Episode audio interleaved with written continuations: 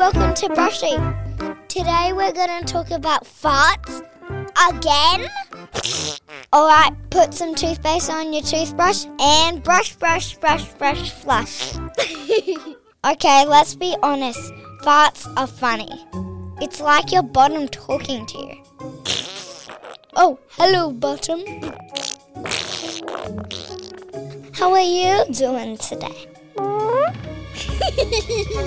there are certain foods that can make you toot more asparagus, cabbage, coffee, dairy products, eggs, onions. This sounds like my dad's diet. And beans.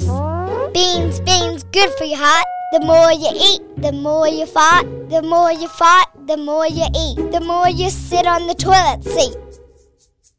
Alright, spit and brush again. We're gonna tell some smelly jokes up soon. Did you know? I can't believe this. Did you know girls fart more than boys? They're just a bit more discreet about it. Oh, what was that smell? I can't tell you. I'm a lady. Most farts happen at night.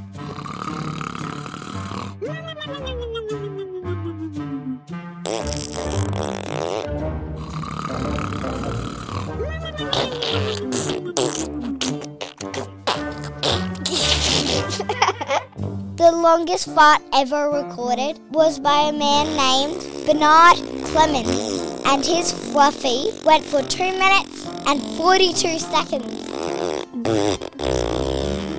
The loudest fart was by a man called Herkimer Chort from a place called Ripley. He Ripley went off at 113 decibels. That's almost as loud as a fighter jet taking off. My sister and I wrote a song about farting. Do you want to hear it? All right. Come here, sis. I farted, it tickled, my butt cheeks wiggled, so I did it again.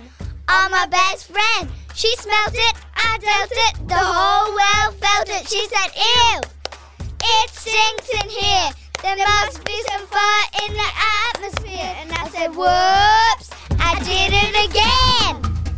Woo! Are you ready for some jokes? Here we go.